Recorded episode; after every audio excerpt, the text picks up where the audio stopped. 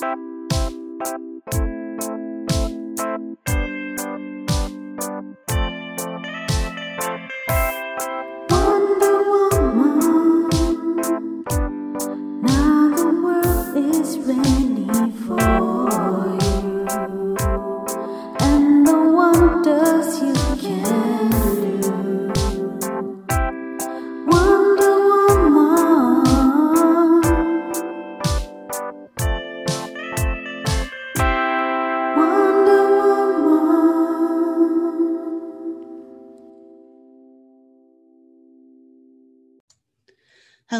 welcome to the Wonder Woman podcast. My name is Katie Freeman and I'm your host.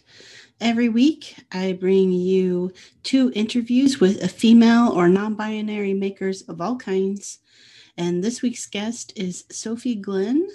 Sophie makes furniture predominantly out of metal and uh, she does some really cool effects with them where you think that they're wood. So, pretty fascinating stuff. Uh, it was a great time chatting with Sophie. Before we hop into the episode with her, I want to give a big shout out and thank you to the patrons over on Patreon. So thank you so much, Kevin Lefty's Woodshop, Christy Twisted Twine, Christina B, Jeremy Spees, Sammy Go Sammy Lee, Sven Dwarf Sized Workshop, Rachel Moody Makes, Bonnie Tool Mom Bonnie, toolmomstore.com, Laura Oakley Soap Company, Mary Lou Made by Mary Lou, Amy Bison Valley Carving, Dan and Kelly Reclaim Living Store, Brandy Studio Obey, Kathy One Girl and Her Tools, Ellen Little Bear Furniture, and Ethan Ethan Carter Designs. Thank you all so very much for your continued and ongoing support, helping to produce two episodes a week every week.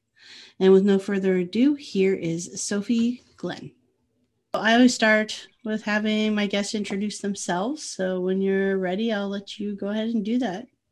Okay. Well, I'm Sophie Glenn. And I'm currently in Starkville, Mississippi, where I'm teaching. Um, uh, I'm a visiting assistant professor of sculpture here.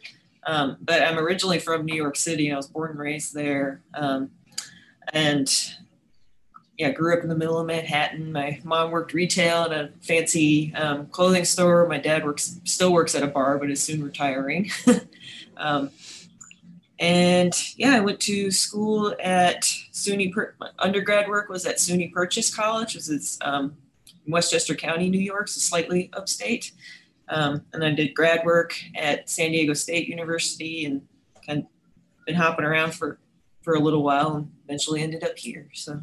All right. So, so you hit up both coasts. Yeah. From, from both far ends of the country there. I grew up in like New York and I was there up until I was like 23 or 24, I think. And I was just like, I need to get out and explore a little bit. So going to San Diego is a good excuse to do that. Yeah. Yeah. Was that a bit of a culture shock?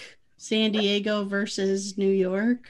Well, my mom's um, family, my mom is from California. Okay. Um, so I feel like I kind of had a vibe of it beforehand. Um, there's definitely like a slower vibe or slower pace to San Diego. It's like, oh, I'll just get it done tomorrow. And I'm just like, no.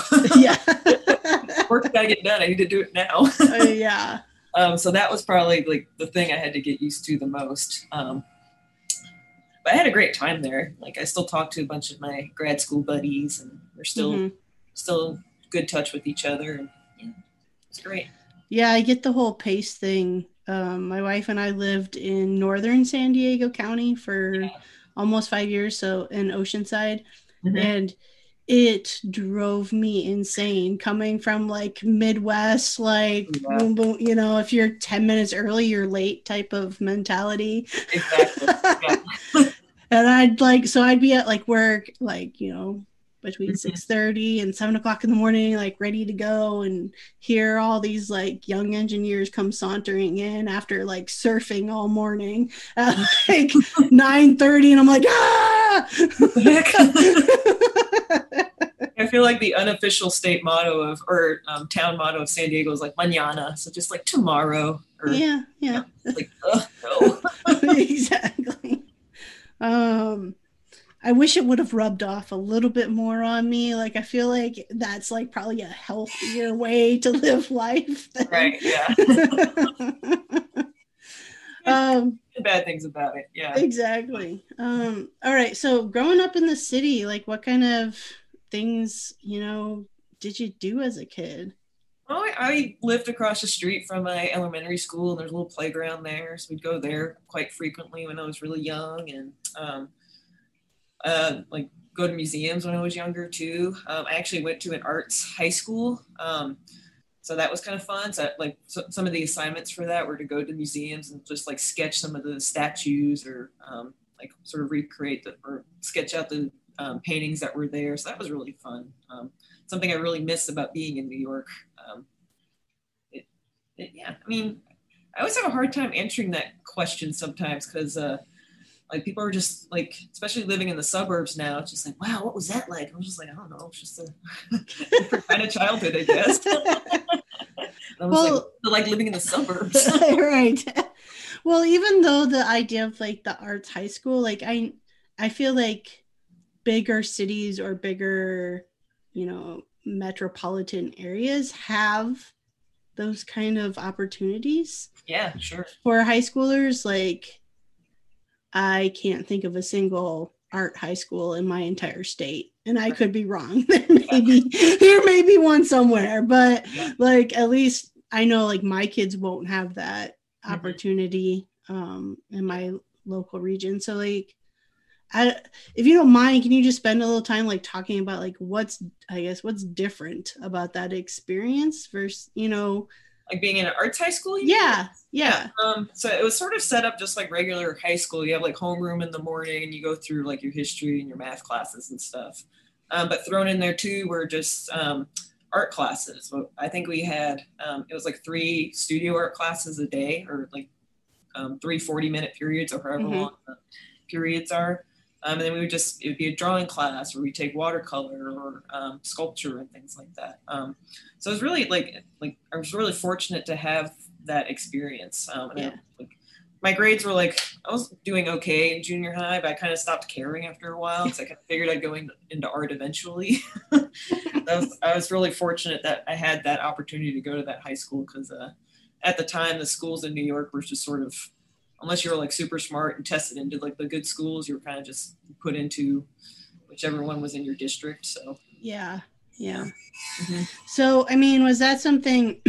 so you said you kind of figured you were going that way anyway. So art was something that like you already always passionate about, or yeah. Um, I always grew up like drawing and things like that. And it's like one of the first memories I have is just like drawing with some crayons in the corner of the living room, you know? Um, and I was always like, pretty naturally good at drawing. So I figured um, I was probably, and I was like, I loved it. So, and I still love it, obviously. Um, and it's been something like, like when I got to college eventually, I kind of just wanted, like I went to a liberal arts college, um, but one that had a good art program, but I wanted to like explore my options a little bit, just in case like art wasn't the thing I wanted to do. Mm-hmm. Um, at least I would have other options, but eventually I settled on art anyway. Um, but yeah, it was always something that um, I always went back to, even if I was working on something else or studying something else. It was always like that. I don't want to say fallback because I don't really consider it a fallback, but mm-hmm. um, always, yeah, something I just naturally return to and still really enjoy. Mm-hmm. Yeah. Was it ever, I mean, was there ever any friction about that, like with your family, with your parents? Not really. I mean, my mom was always super supportive because she actually studied art a little bit in college. Um, my dad and my sister like don't quite understand it, and I think that's you know kind of normal. Um, so getting them more into the realm of the the art world and um, or even the craft world, what I'm you know in now, it's like um, they're trying to get a better understanding of it. But they were always super supportive, um, even if even if they even though they didn't quite understand how or why I was doing it. You know? mm-hmm. Yeah, so I feel pretty fortunate about that too. Yeah. So undergrad, uh, what you end up graduating with? I got a degree in technically interdisciplinary, so it's like a choose your own major kind of thing. But I focused on sculpture and drawing; those were my two like main areas. Um, but the nice thing about my college was we had a Windgate Artist in Residence program. So they'd bring in artists every semester to teach a class and to sort of work on their own work. Um, and it was through that program that I was able to meet Vivian Beer, who I ended up later on um, working for um, on several occasions. And she does um, metal furniture, steel furniture, um, in which I didn't before then I didn't really know was like a thing. Um, so she just kind of like blew my mind. Um, and like TIG, like I remember TIG welding for the first time in her class. Like I just like it, like something like clicked in my brain. I was like, this is this is it.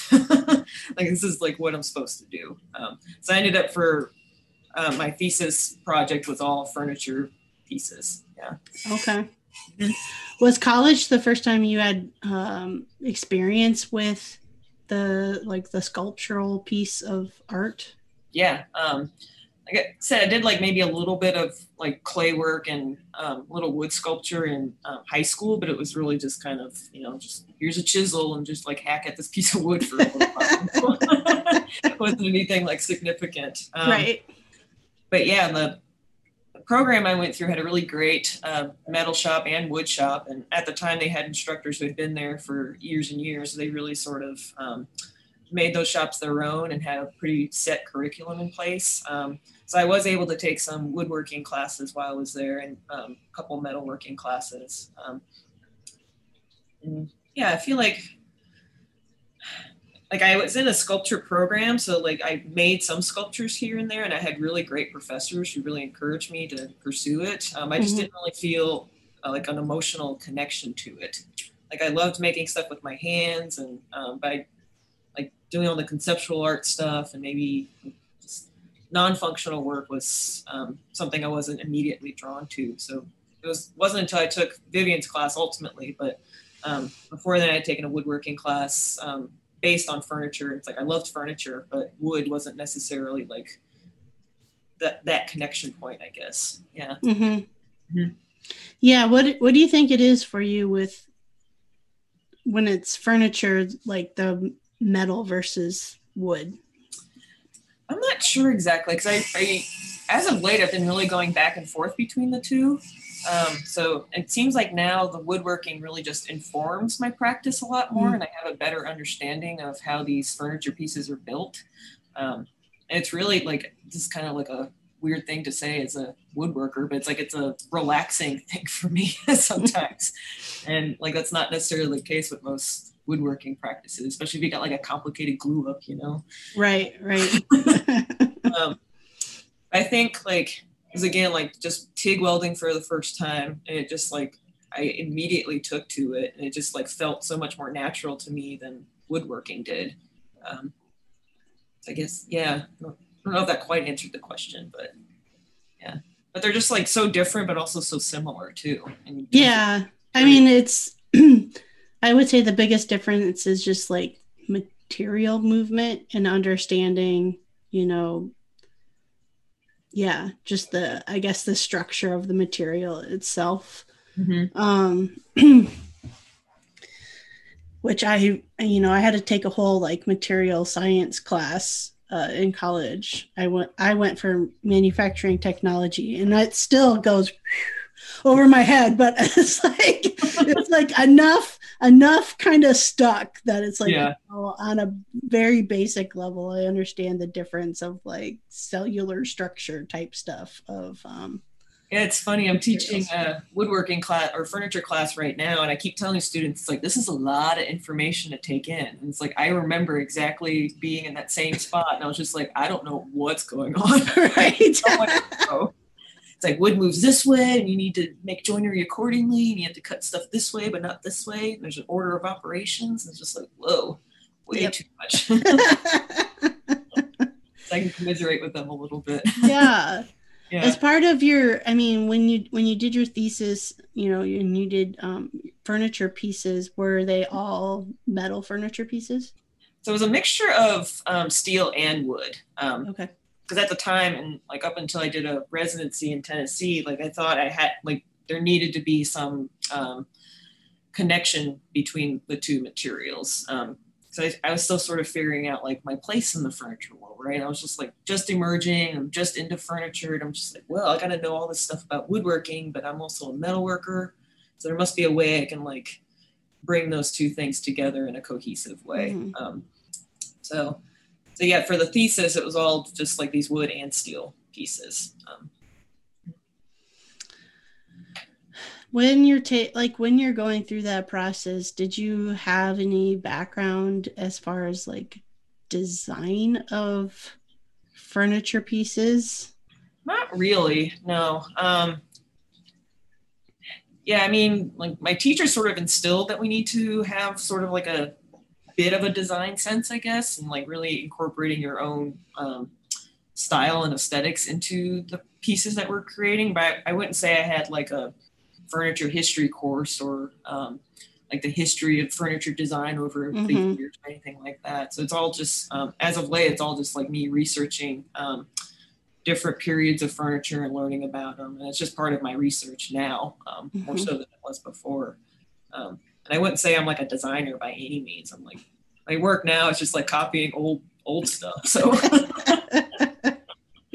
nothing, yeah. nothing wrong with that. Yeah. yeah um, but okay so i really want to venture into it's i've been like holding myself back but i have to venture into this like you make steel look like wood mm-hmm.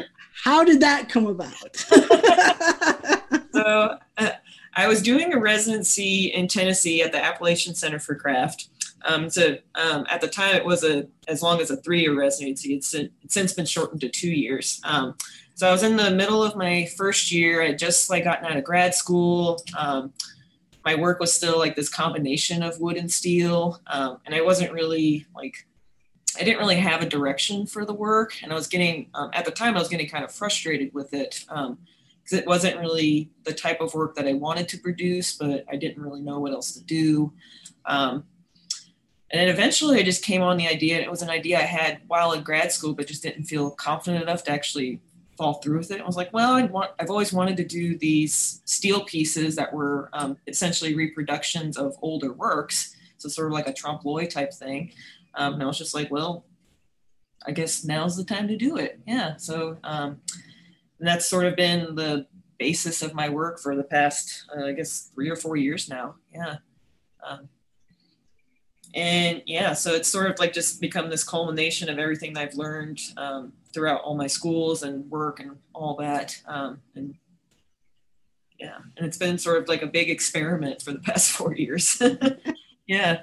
Well, yeah, I, I would imagine there was a great amount, a good amount at least, of experimentation to be able to get the steel to, in in looks, anyways, mimic wood yeah, yeah. Like, um, how long was how long was that process and going through all of that? Well, the like the first piece I get, the, the first piece I made was called Lady Beefcake. It's this white table, um, and at the time I was really like I wanted to figure out how to do these cabriole legs. That was like the main goal of that table, and I was just like, well, I can. I know how to hammer steel, and I know how to um, I know how to weld it. So I'm like, I, I guess I could figure out a way how to make these cabriole legs. Um, and then eventually I did. Um, so that was just kind of a big experiment. Um, and since then, it's just been sort of one experiment after the other. So, um, like, I wanted to figure out how to um, do image transfer, transfers on metals. That took like a little bit of research, some on YouTube, just you know, some fly. Um, so I figured out how to do that and try to get images so I can recreate a specific chair for that piece. Um, it's sort of just been like one thing after another. Um, and then making them look like antiques, so doing like that rust finish on them was mm-hmm. really key too. And like from afar, they do look like they're wood pieces, but if you really look close up, like that rust is like the, the, the key factor in letting mm-hmm. someone know that they're made of steel. Um, yeah.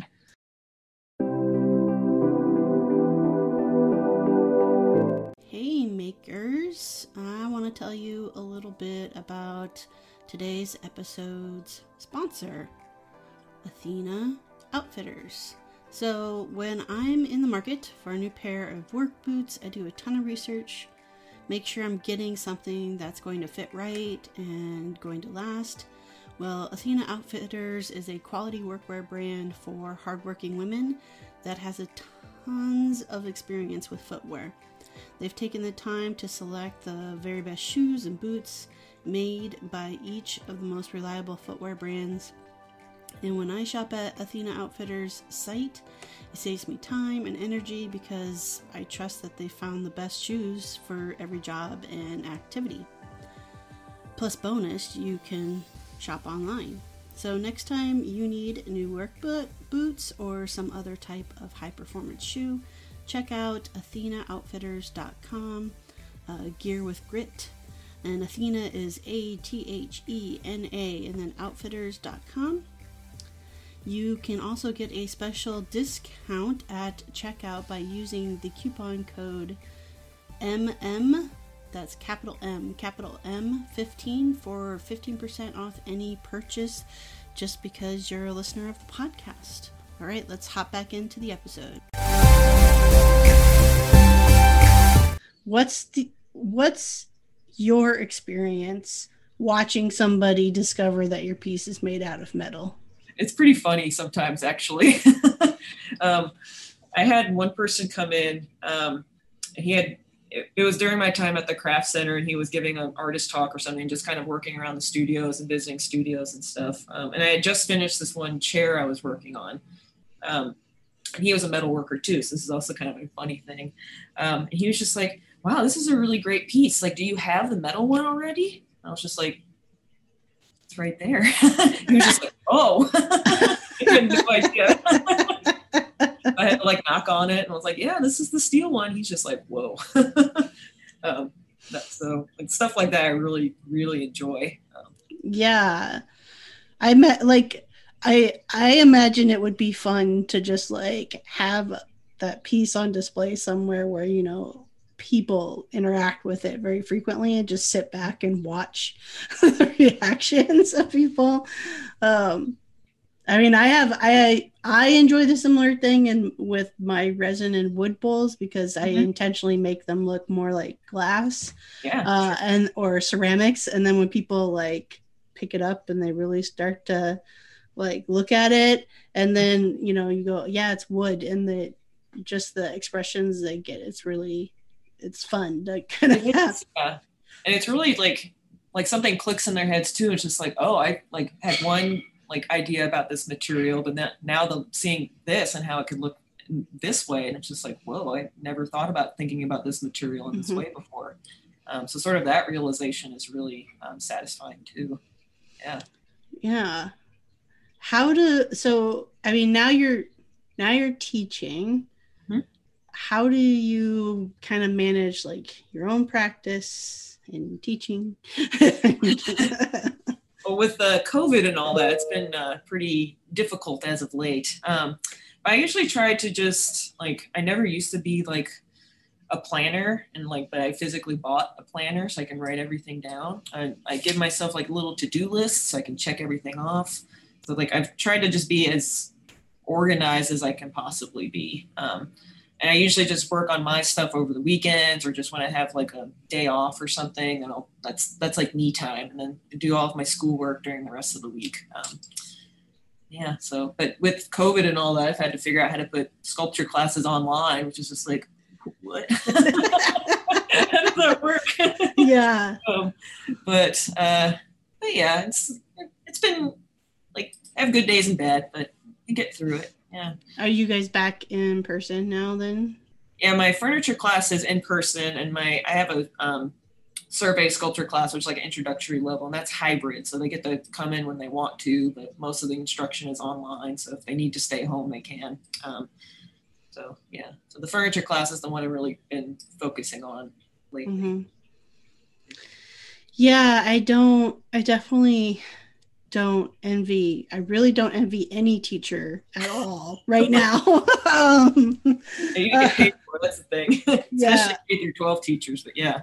Yeah. Um, yeah. Yeah so no teacher right now i think is in like a super great spot but uh-huh. especially i've had a few of you on as guests on the podcast and who teach this very like physical yeah. you know you have to be like it's almost like yeah how do you teach that virtually um, students don't have those tools at home so right yeah um, and it's it's hard because uh, like some things you need to like physically show someone how to do and it's like it's like pretty impossible to do it online um, so yeah, having those workarounds and making projects like accessible for at-home instruction has just been like like major challenge. Um, but, and uh, like of course some things get like lost in the teaching, but yeah, you know, hopefully they learn other things in, instead right. in place of that. Yeah. Was teaching ever on your radar uh, to start with, as far as what you would end up going kind of into? Well, I always wanted it as an option because I was always kind of on the fence about teaching. Um, and I'm actually um, probably skipping ahead. I'm actually leaving this job as of April. um, but like it was a main reason why, well, not a main reason, but one of the reasons why I decided to go to grad school because I wanted it to at least be an option for me um, in case like studio work didn't work out. Um, and I just, uh, I was actually recommended for this job. So I actually got kind of lucky. Um, they were looking to, like guy I was replacing um, got a job as the department head, and they were looking for someone just to fill in that spot until they can hire on someone full time. So I just, you know, kind of looked into it. But um, but I really enjoy um, a lot of aspects of teaching. Um, I just think academia itself is not quite for me. Um, mm-hmm. At least not at this time. Maybe a few years down the line, maybe. But yeah. So okay, so what are you doing in April? well, I'm still figuring that out. I've been applying to residencies and um, other sort of um, other jobs that maybe don't quite have as much responsibility as a full-time teaching job. Um, so yeah, everything's just kind of up in the air at this point. Um, I'm really hoping to just focus on my work for a bit bit mm-hmm. longer and hopefully get maybe a studio practice going where I can just bang out some work and you know, keep showing and hopefully sell some stuff too. That'd be nice. Right. Yeah. That's always a good a good thing yeah. to happen. uh, when it okay when and when it comes to like studio work, I guess what would what would you say like is your dream there? Is it you create and someone you know loves a piece buys it or is it commission work like what's what's the dream yeah, I would love for just have like a benefactor who just loves my work and just like, keep making stuff. I'm like, yes, okay. um, I've done commission works before, and it's not my favorite thing to do because um, working with clients can be difficult. Um, but if it comes down to that too, if they like really like a particular piece and just want me to remake that piece, like I've I've done that before, and that's usually um, pretty satisfying. So but mm-hmm. in an ideal situation, I'd love to just like make some work and have people love it and want to buy it. So. Mm-hmm. Mm-hmm. When you went to school, do they help teach you how to turn studio work into like a living? Not really. Um, like we sort of go through classes like here's how you build a resume and like you can practice writing grants and um, or grant applications and uh, cover letters and things like that. Um, but i feel like the studio practice thing doesn't really get taught all that much. Um, and my it was called like a professional practices. I forget the actual term for the course in grad school but it was like all the um, disciplines combined into that class. So you had like jewelers and ceramics mm. and people. So it's like that kind of thing. It's like really hard to discuss how to um, come up with a studio practice because we're all different. Um, right. Even from furniture maker to furniture maker, it's like my practice is different from my um, fellow grad students, right? So mm-hmm. like I do the wood and metal, and someone does solely wood, or someone does only like steam bending or vacuum forming and things like that. So it's all just sort of um, dependent on the needs of that particular person, I guess. Yeah. Yeah, I've all I've often, you know, wondered why like business classes aren't part of like an art program. They really should be. Um, like I, am lucky enough to have a tax guy, but I'm like I have no clue about any of right. that.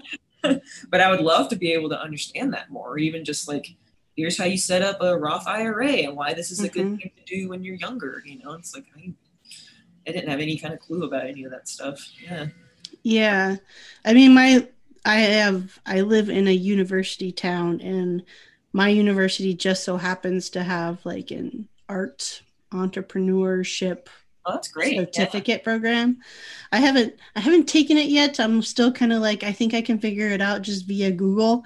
Yeah. Um, but but it is one of those things of like even just that fact of like oh they've recognized it enough to be like a certificate program after the fact still yeah. it would be great if like they put in some sprinkled in some business classes um yeah it really would be yeah, yeah. Um, it's unfortunate that more programs don't do that uh, it's really it really can be helpful we, yeah yeah i mean what would you say you struggle with the most like when it comes to the idea of like a studio practice um, really, for me, I think it's just settling on a location because I've just been mm. moving around so much, um, and I love different parts of different areas. So it's just like finding like where well, one where your audience is, right? So it's like Mississippi doesn't really have much of a um, art scene here, mm-hmm. um, so selling work and showing work has been like really minimal at this point. But I had like great work and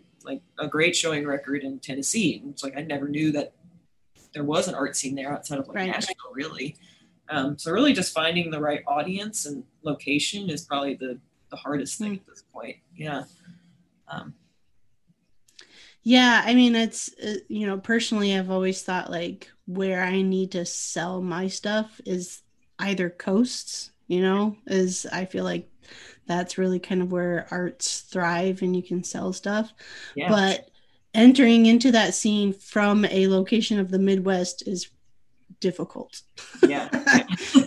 to say the least. It's hard to like, you know, it's like even finding showings going on or calls for artists or all of that kind of stuff.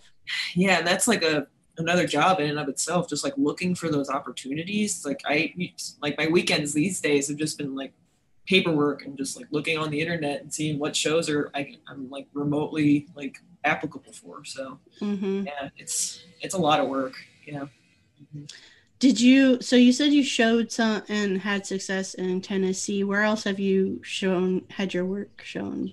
Uh, I've had my work shown at in Philadelphia at the Center for Art and Wood. Um, mm-hmm. I recently had a show in Memphis at the Metal Museum, my first solo show, so it was really exciting. Um, and my sh- my work is actually back in Tennessee at my old at the Craft Center. I had a little solo show there. Um, I was able to show at um, ICFF, the International Contemporary mm-hmm. Furniture Fair in New York, a couple of times um, through my school and also through the Furniture Society. Um, a couple other places here and there too. Um, and Houston Center for Contemporary Craft was a recent one. Um, Houston's been really great um, in terms of an art scene there too. Yeah.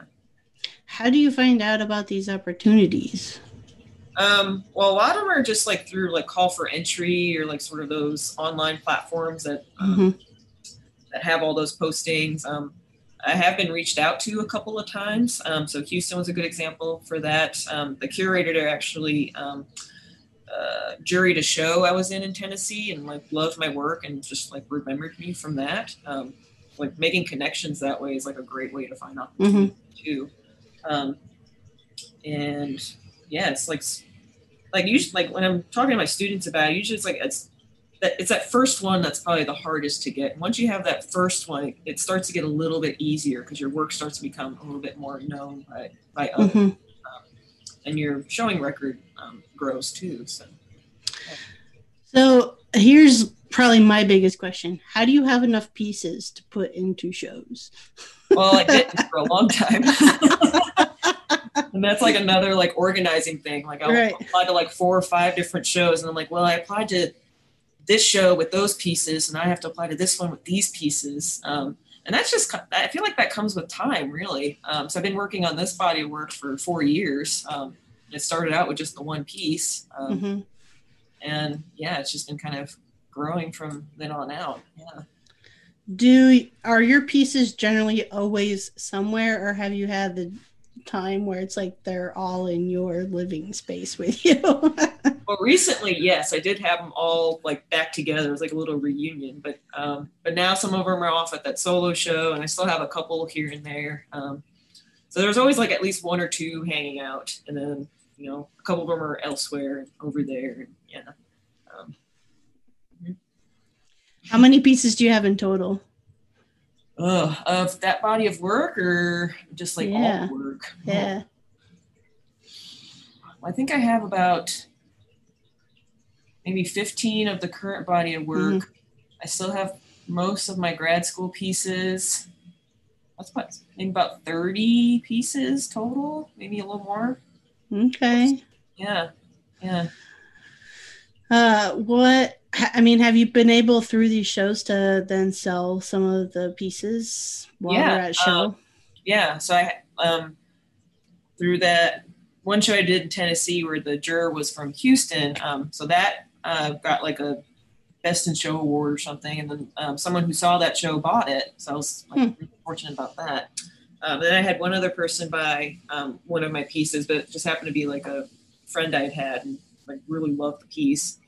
Um, then I also made these like stools at one point that went into another show, and someone had saw the show, and like I had to commission a bunch of these. That was like my one commission I did. Um, I had to make a whole bunch more of those stools. Um, so yeah, I think like now, like again, it all sort of depends on like where the show is and the audience that that show is getting. Um, but yeah, yeah, what was your I want to do a little compare and contrast. What were your expectations of Mhm. what a show would be like when you had your first show? Um, I'm trying to think what my first show was. I think it was like maybe a grad school show. Um, like I like because I had gone to museums and Mhm. galleries and stuff. Um, so I feel like I like the white walls and like everything's looking all nice and pretty, and that's like that was pretty much what I was expecting. But then there's other shows that are like more thematic. Um, so I never really had like concepts of that before. Um, or like gallery spaces are. I had like one some work shown in a gallery where the walls were like not really carpeted, but they had like fabric on them, and I was just like, this is kind of odd. um, so like putting like hanging works up on those walls was difficult, um, and and yeah, I feel like there's like that nervous energy that goes into going into your first show because you're like, ooh, this can be like a nice opportunity, and like Right. shipping work for the first time is like really nerve wracking, especially if you have like larger furniture pieces. You're just like, oh, is it gonna make it there? You know, Right. Is gonna fit in the box. um, so I feel like, again, I feel like the New Yorker comes out and it's like, uh, uh, uh, just waiting. Um, but yeah, I feel like just that nervous energy going into it, and then realizing that like this is just a hurdle, and like it'll be okay, and like the other ones get easier from then on out. Yeah. Did you go in with any expectation of like you're gonna get that probably what I would say now miracle person to come like buy every piece like I mean, yeah, like that's always like the hope that runs through Right. my mind. Yeah. but I feel like it's like a hope for the best, but expect the worst, or like Yeah. plan for the worst. You're just like, oh well, you know, if I just show and no one bothers to look at it, then you know, at least I can put a line on my resume, right? So I mean, yeah. But ideally, yeah, I'd love for someone to just buy the work, so I don't have to uh, deal with it anymore. That's right.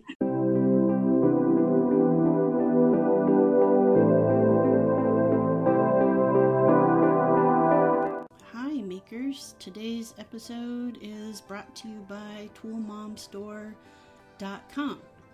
Tool Mom and Company is for all ages, genders. They have what you need for your one stop tool related merchandise of gifts and clothing. Uh, the products are fun, fashionable, one of a kind.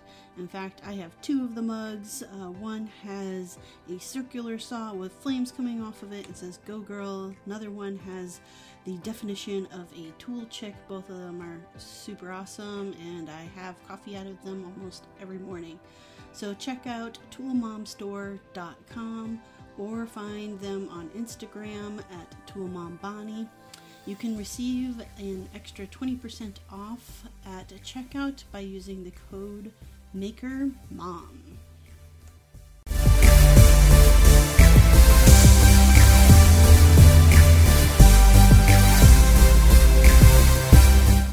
Yeah. After about the, you know, fifth time of moving a piece, it kind of is like, I'm really somebody could buy this. It gets old real quick. Like one of the pieces I just made is like three. It's a big chest piece, and it's like 300 pounds. I'm just like, like I really don't want to move this anymore. Right. so, uh, so hopefully, hopefully someone buys that one. I know that's that's only been, always been my thing when when people ask me, oh, you know, do you do do you do like shows and stuff? Mm-hmm. And it's like I've done, I did for the first couple years, and honestly, I'm like, after you've moved a single piece of furniture that many times, like you're just kind of, I'm done. like, um, I'll find a pretty place for it in my house. yeah. With that too, is like shows aren't for everybody. It's like no. I'm so used to moving my my stuff around, so like I usually just drive it, if it if it's close enough, um, right. But like craft show is like totally different than like a gallery show. And craft show is like, nope, no, thank you. I'm just mm-hmm. that's just way too much work and so much overhead in terms of money. It's like the stress level there is also just yes. Yeah. but some people love it. Like they make their livings doing craft shows and right. Like, go for it. Yeah. And well, yeah. and it depends on your audience though, too, right? Exactly. Um, yeah. yeah. That's the other thing. It's like I did enough, like I did like three ish craft shows or like pop up type things. Yeah. And that was enough just to say, like, yeah, my ideal audience who can afford my prices is not walking into something like this. Yes, exactly. Yeah. um, so that's not the space for me, mm-hmm. you know, and it's fine to learn that, but yeah, yeah, uh, yeah. Maybe if it's like there's a chance of my ideal audience seeing it, I'm willing to move it maybe a few more times. But yeah, yeah, sure, yeah, yeah. So you've been working on this body of work for you said four years, I think. About that, yeah. Yeah. How do you see it? I mean, are you kind of you feel like you hit your rhythm, or do you see it still like morphing and changing? Yeah, I feel like it's a little bit of both. I guess like I'm really happy and satisfied with this body of work, but it's always evolving in one way or another. Um, so like lately, I've been focusing more on like decorative techniques or like the image transfer stuff and um, uh, like a really most industry right now is like seeing how I can make steel into like uh, sort of like a textile medium. Mm-hmm. So like the last piece I made was a seat that I um, it was a corner chair and the seat was woven out of spun steel wool, and that was just like a big experiment too. Um, so I was just wondering if I could even do this for one, mm-hmm. um, and just seeing how it actually work, and it worked out fairly well. So I'm kind of interested in seeing what more I can do in terms of that line of thinking about material and steel mm-hmm. specifically, mm-hmm. but other metals too. Yeah. Where do you find most of your inspiration? I usually, well, it sort of comes from a lot of different places, but I do like a lot of online research of like different um, furniture pieces, and I go on like all these auction websites and just like if I'm um, in the middle of a piece, I need to figure out dimensions. Like au- auction websites are great for that. Um, but sometimes I'll be like watching a movie and there's like a captain's chair in in the shot, and I'm just like, oh, that's going to be my next piece, you know. So sometimes it kind of happens like haphazardly like that. Um, and I usually I buy like a lot of furniture books too, like um, like catalog type things, mm-hmm. just like the history of like all furniture or whatever, you know. Right. Um, so I tend to just like um, piece through these types of books, and, and something just happens to catch my eye, or just like oh, this is going to be an interesting thing. This is sort of like an interesting challenge to try to figure out how to make and steel, and mm-hmm. I sort of mm-hmm. gravitate towards that. Yeah. How do you? I mean, do you ever find yourself in like a creative dry spot? like now, yes. I think now, like, I think it's just like a lot of things, though. It's like I'm about to move and I don't know where I'm going next. So I don't really want to start anything brand mm-hmm. new right now. Um, and that it's like that thing where, like, I haven't actually found a piece that I'm like dying to try to figure out how to make. Um, so I think, so yes, I mean, yeah, I get, I get through like dry patches and, you know, there's like long periods where I'm not really working on anything, but I'm just kind of like looking through all these different pieces of material to figure out like what my next step is. Yeah. Yeah. Are there any like go-to activities you do that help kind of get you in the right frame of mind? well, actually, like, this is going to sound really kind of mundane, but like I tend to like have a space in any room that's just blank and I can just like stare at a blank wall and just let my mind just kind of wander. Um, mm-hmm. Um, so it's just like if I'm looking at an uncluttered thing, then hopefully my mind can become uncluttered. Um, and it's actually pretty helpful. Um, mm-hmm. And sometimes just like writing different words down, like what things I want to achieve with the body of work, or um, things I just want to further explore. Like some sometimes that happens too. Um, not really a lot of like sketching these days, but mostly just like writing sentences down or phrases mm-hmm. that I find interesting. Um, yeah, just like little bits and pieces of idea generating, I guess. Yeah. Yeah. Mm-hmm. I don't think that necessarily sounds mundane. I I tend to be either go for a drive or go for oh, a walk. Yeah. Um, mm-hmm. Or sometimes just in the shower. I feel like I need to like have one of those like waterproof like pens oh, or like yeah. crayons or whatever so I can just like write all over the shower wall. Um, oh, yeah. yeah. yeah. walks are great too. I go for walks all the time. I get a big fluffy dog at home, so he needs to go out. That's a good excuse to, you know, yeah. a little bit. Yeah. Exactly. Mm-hmm. Um, do you sketch up your work in any way before you like start working on it? Uh, like it depends on the piece, really. Um, so sometimes, like what I usually do is I find images that are close to the like chair or something that I want to make, and I'll pull measurements from it, um, and then sort of natural. Like I'll have to draw them up full scale sometimes just to get like more accurate measurements or ideas of proportion and things like that. Mm-hmm. Uh, but you like usually if I'm just like doing little sketches, it's more just like as a way to remember like oh this is the mm-hmm. thought i had at this point. Um, i don't do like any kind of like formal sketching at this point i guess. Um, but or yeah so it's really just pulling a bunch of images off and picking out measurements from there. Um, and a lot of the like doing the metal work is a lot of it's just like kind of sketching in space. So like if this right. if i'm bending a piece of metal and the shape doesn't look right then i just like recut it and re-weld it. Yeah mm-hmm okay mm-hmm. So, I mean, going through a sculptural program, I feel like you probably had a good mix, I would say, of gender wise representation in class. Uh, or, yeah, yeah. Yeah. Um, now, with some of your teaching or the places you've done residency in, do you mm-hmm. feel like there's still a pretty good mix of representation?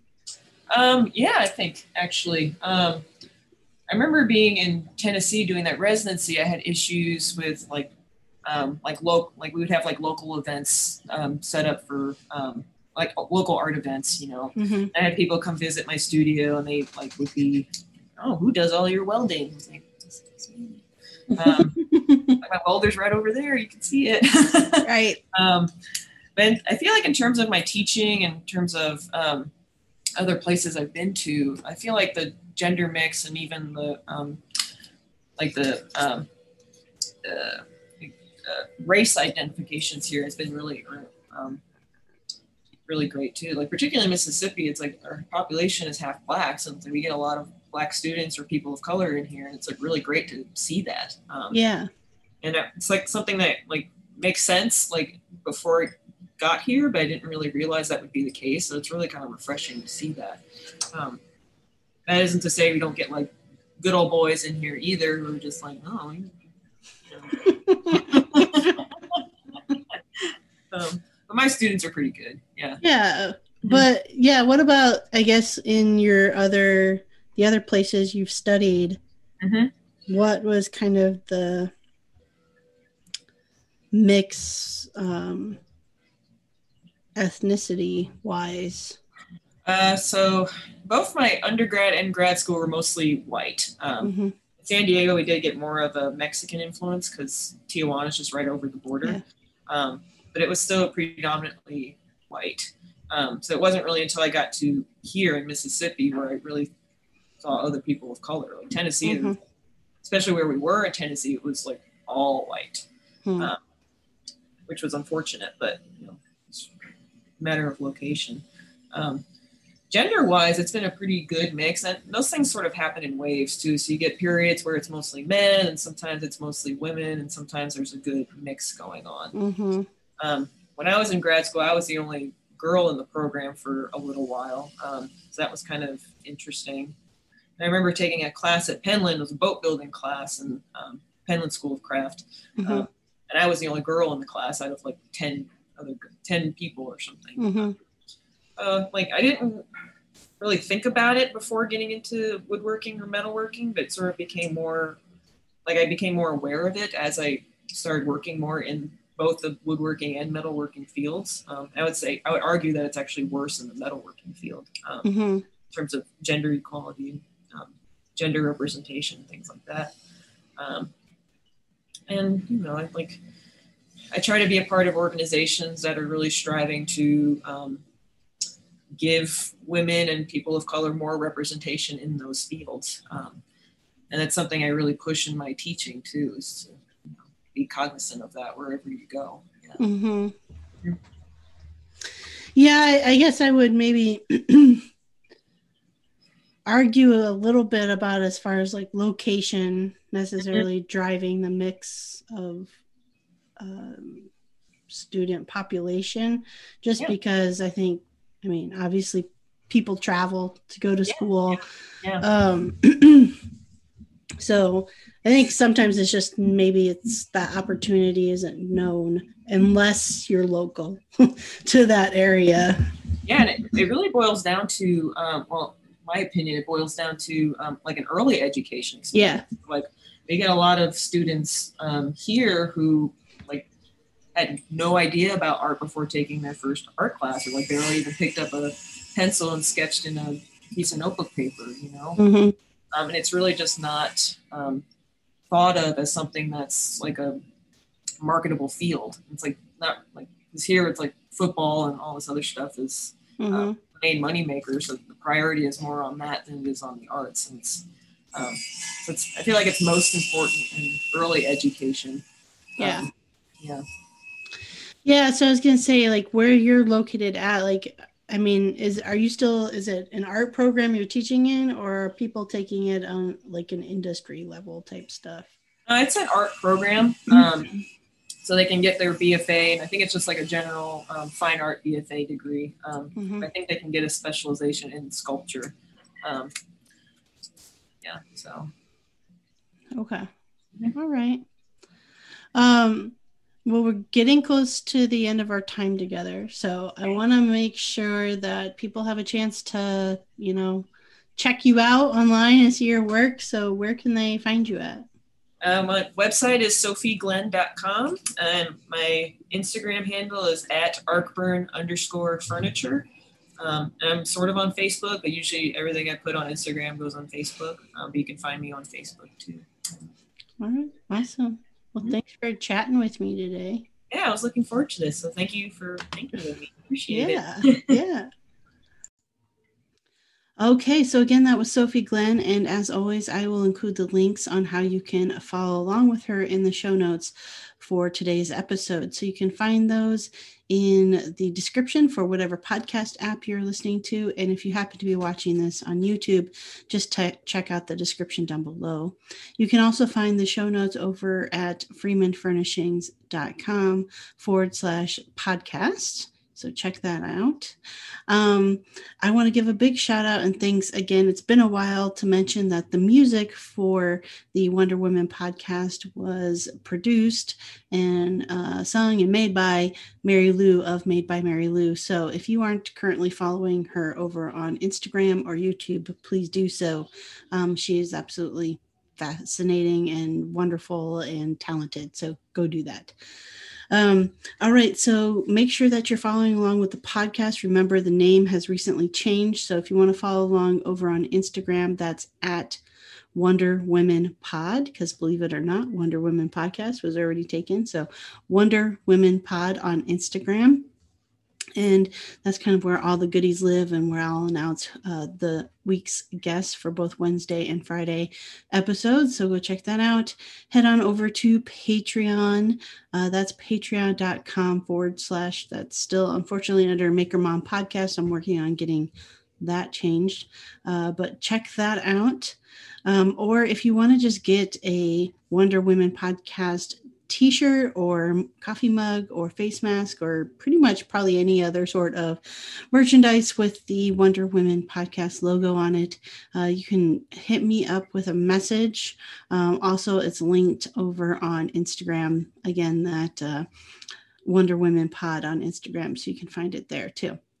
When i am not making podcasts. You can find me making furniture and home decor at freemanfurnishings.com and at Freeman Furnishings pretty much across all of the social media. Um, I'm active on a daily basis on Instagram and TikTok. So that's where you can see, you know, what's the current project going on generally involves some level of either power carving or adding texture or some kind of crazy color, along with uh, shenanigans such as uh, Shop Dance Tuesday. So you can go check that out there. Let me know you found me through the podcast. I always enjoy hearing that. All right, it is Wednesday. I hope you all are having a fantastic week so far and are ready to rock out the rest of the week. And I will see you all on Friday with a brand new episode.